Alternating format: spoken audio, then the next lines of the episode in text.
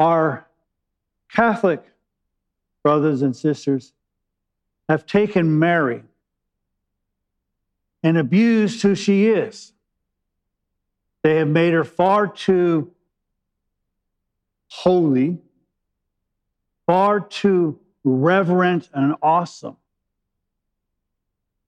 They claim that she's the mother of God, and she's not. They claim that you can pray to her and you, it doesn't do any good. They've made her a saint. And as a result of that, we tend to minimize, and I have in the past tend to minimize talking about Mary because I don't want that whole stuff. But the sad thing is, Mary is someone we should emulate. Mary is someone that we believers, whether male or female, should say, I need to be more like that. Yes, she is considered blessed, and she fulfilled a function that no one else can ever fulfill. From Eve, when she bore a son, Seth, thinking that maybe he was the Messiah, until the days of Mary, women of believers tended to want to be that one who is blessed to bring forth the Messiah.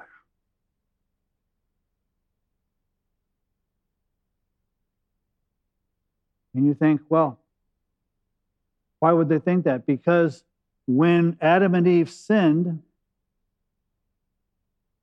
God told Satan that the woman's seed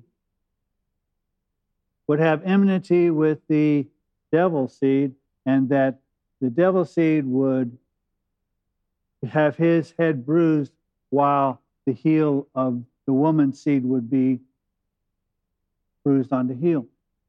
And initially, people say, well, that is the initial prophecy of the Messiah, and I believe that. There are others who say, oh, no, it can't be, because you know, back then they weren't smart enough to know the difference between seeds and eggs.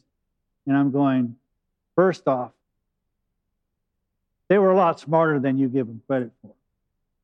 Look at the pyramids. Look at all the various others. The other thing is here is an agricultural society that lived on farming and husbandry and raised cattle and sheep they knew the difference. The problem is we don't. We just go to the supermarket and buy our stuff. They lived it. So when, when you hear, oh, well, they didn't know, they knew far better than us. And so God had come to an old couple who didn't have any children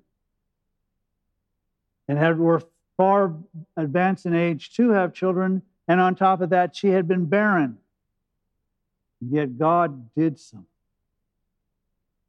And he informed Zacharias that their child would be the forerunner of the Messiah.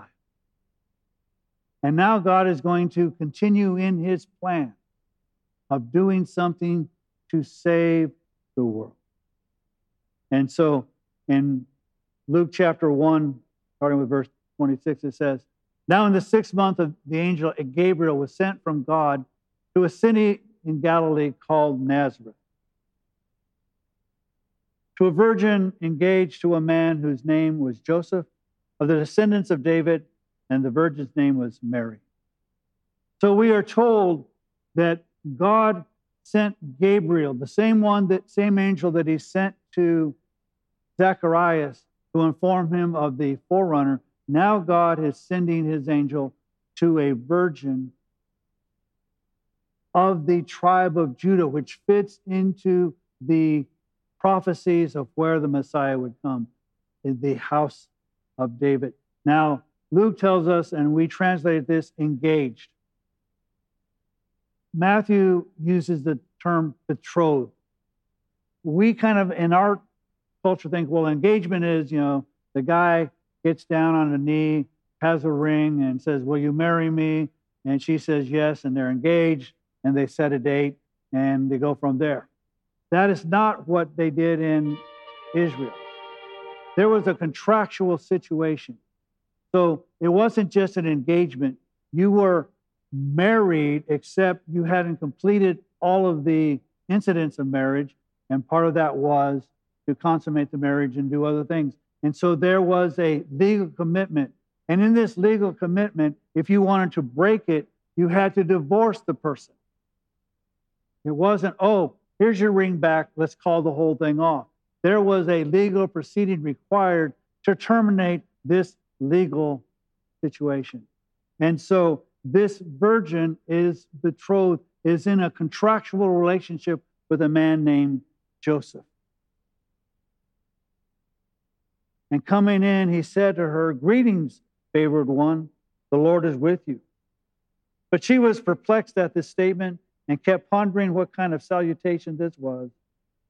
And the angel said to her, Do not be afraid, Mary, for you have found favor with God. Now, one of the things we learn about Mary is she's a thinker. Even though, as the angel tells her, don't be afraid. So there is some fear there. And let's face it, if an angel showed up at your door tonight, you wouldn't be calm. You would be freaking out. And so, in the midst of her fear, she's going, What kind of opening statement is this? Do I need to worry? Is he coming here to, to condemn me or is he coming here to do something else? And the angel says, Don't be afraid. You have found favor with God.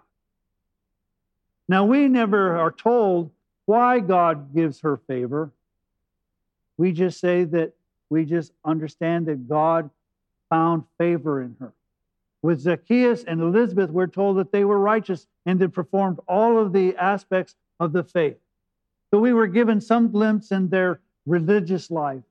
We're not that with Mary. We're just told that Mary has found favor with God. Now, I'm going to assume that Mary is probably a very religious young lady, but we're not told that. But this is where you and I also need to understand. We have also found favor with God if you're a believer because we have been saved by grace, unmerited favor. Now, Mary may have had merited favor or not, but we are told that Mary has been given, found favor with God. And you and I, as believers and given grace, have found favor with God.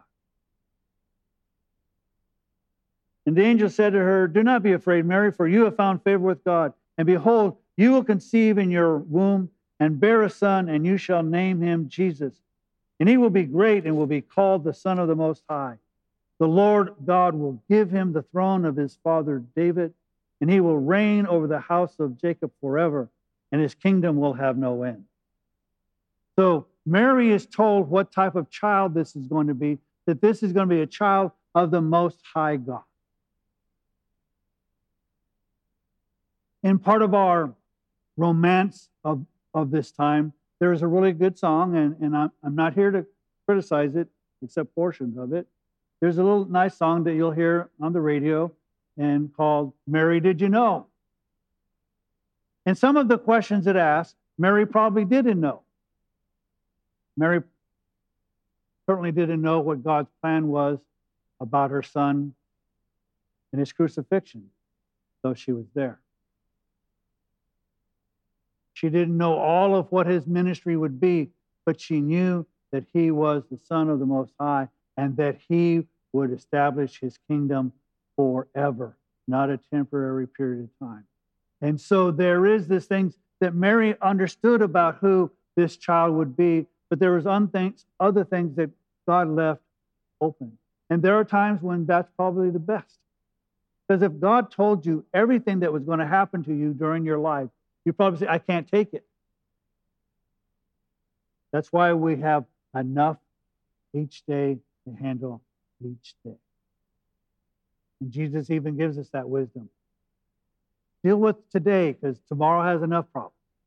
And so God tells her the overall point of what's going to happen, but doesn't give her all of the details.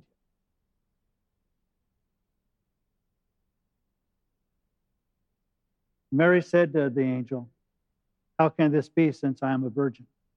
Now, I want you to notice she asked a question, but the question is about how, not if. When Zacchaeus said, Well, you know, I'm an old guy and my wife is an old lady and she's barren. How is this going to happen?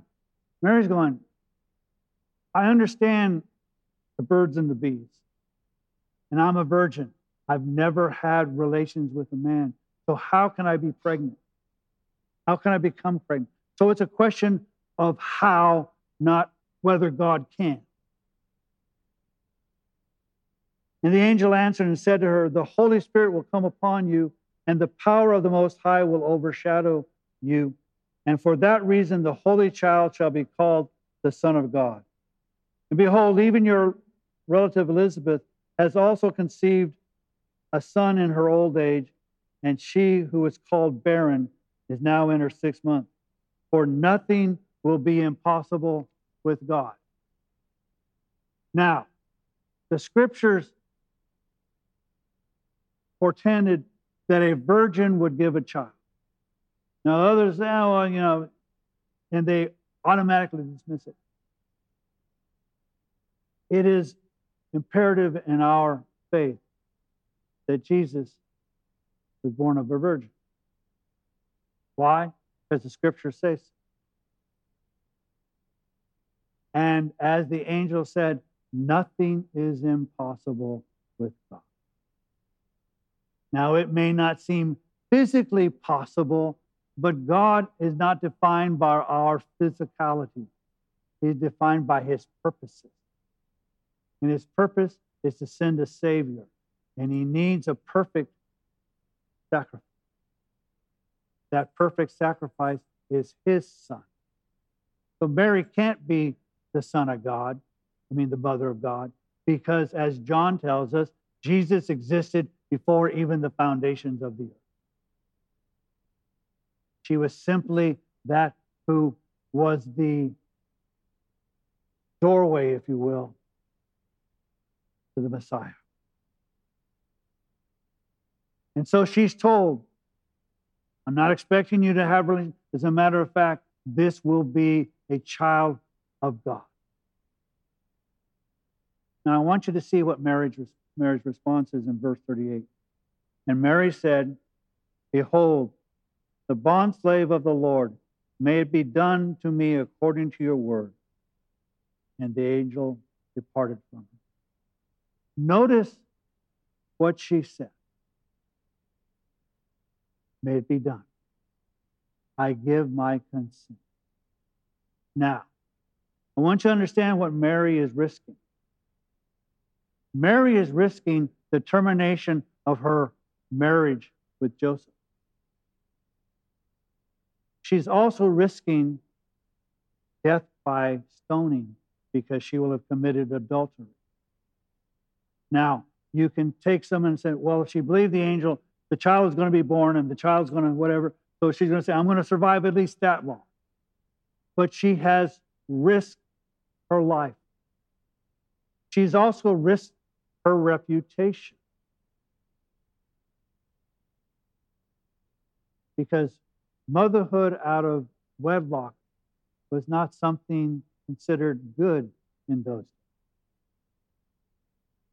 And so her reputation was so her relationship with her betrothed husband, her life, her name in the community were all at risk. And she said, I am the bondservant, I am the slave of God. Do whatever you want. And this is where I think we should emulate Mary. What is it, God, you want me to do? and I don't care the cost. Most of us want to be used by God, but we want to be used by God in great ways.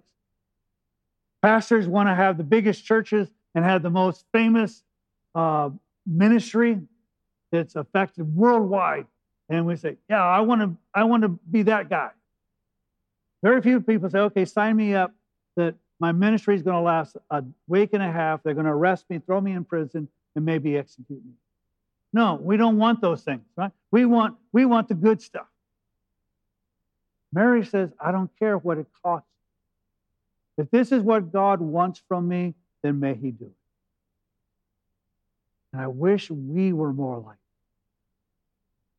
that. Like I said, it bothers me that we're so afraid because of what others have done to make awe and reverence of her that we've discounted who she was and what she did. Oh, yeah, she carried to term the Son of God. And as a man, I can't understand that. Ladies who have had children, you kind of can somewhat relate.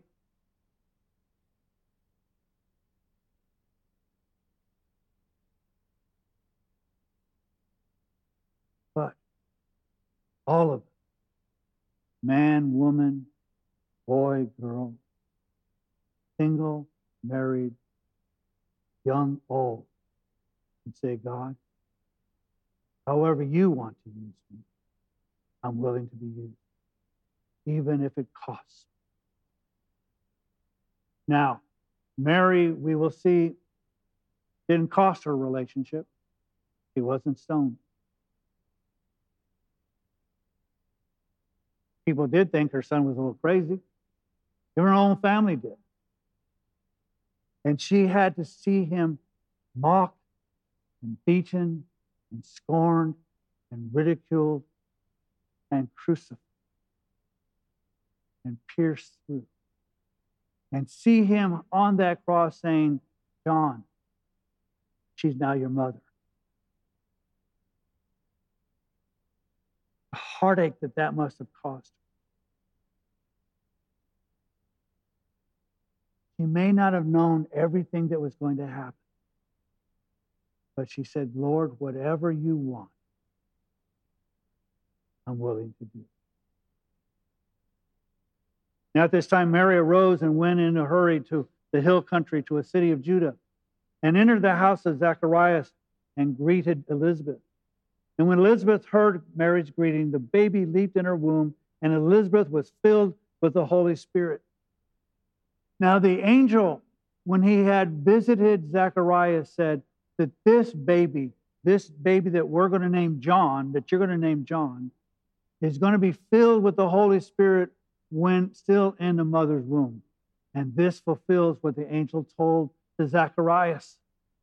You see, sometimes God does things soon. We are told that Elizabeth was six months pregnant. She had three more months to go. Boom. Filled with the Holy Spirit. And sometimes God says, you know, I want you to do something. And it's going to cost you, and you may not know when the cost ends. And you may not see the end until I come again. But do you trust me or do you trust the circumstance? So just because God hasn't appeared immediately doesn't mean that God is not at work. Because nothing is impossible with God. And she cried out with a loud voice and said, Blessed are you among women, and blessed is the fruit of your womb. And how is it had happened to me that the mother of my Lord would come to me? For behold, when the sound of your greeting reached my ears, the baby leaped in my womb for joy. And blessed is she who believed that there would be a fulfillment what had been spoken to her by the Lord. She says, You don't need to tell me about that child. It's my child already told me. It's the Holy Spirit already told me that that child is my Lord. That child is the Son of God. And blessed is he who believes God and waits for the fulfillment. God had not spoken to his people for over 400 years. And now he is sending John to be a forerunner of the Messiah to make the path straight for him. And he is now acting to send his son, the Messiah, not only the ruler of Israel and the ruler of the world, but the Savior as well. You see, Christmas is not something that happened a long time ago, and we celebrate something that happened. We celebrate something that is happening, that the light of the world has come into the world and has illuminated it and has caused us to be able to see. And has caused us to take his light and apply it to our dark lives and to go out into the world and illuminate it. Yes, the world thinks we're weird. And yes, the world thinks we're crazy. And yes, how can a virgin have a child? Because our God can do great things. Our God. Yeah. He can speak in things that aren't become. He can do things and oceans open up. He can say things and manna comes to the he can save his people either out of Egypt or even a greater ability. Save them out of the change and bondage of sin. And lead us to such a rich and wonderful life. This little baby is going to be born of a virgin He's not only the Savior of the whole world, He's ours. It's personal. Yeah, this little baby who lay in a manger is Savior, is God. And if He is, and He is, then we should be like Mary and say, Lord, I prefer the, the popular route. I prefer the, the route that says everybody loves me and I'm going to have this big ministry. But God, even if no one pays attention, and I spend my entire life witnessing to you and nobody comes, I will do so because you're worthy, because you are the Son of God. And I'm going to take the opportunity of Advent to share. Because just as it seemed so dark when Jesus came, it seems that the world is getting darker now. And it needs his light. And it needs us to shine his light to the world. Not that we receive honor and glory, but that he does. Because he is Lord forevermore. Not just a baby, it's the Son of God. Not just a child, but a child who shall lead them, a child who shall give of himself for us. If he would do that for us, what should we withhold from him? Oh, that we would be like Mary.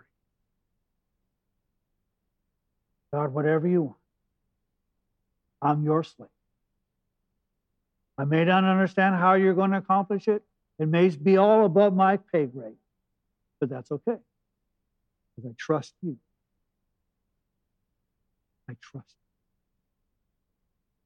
Whether it costs me or not. I will do what you tell me to do.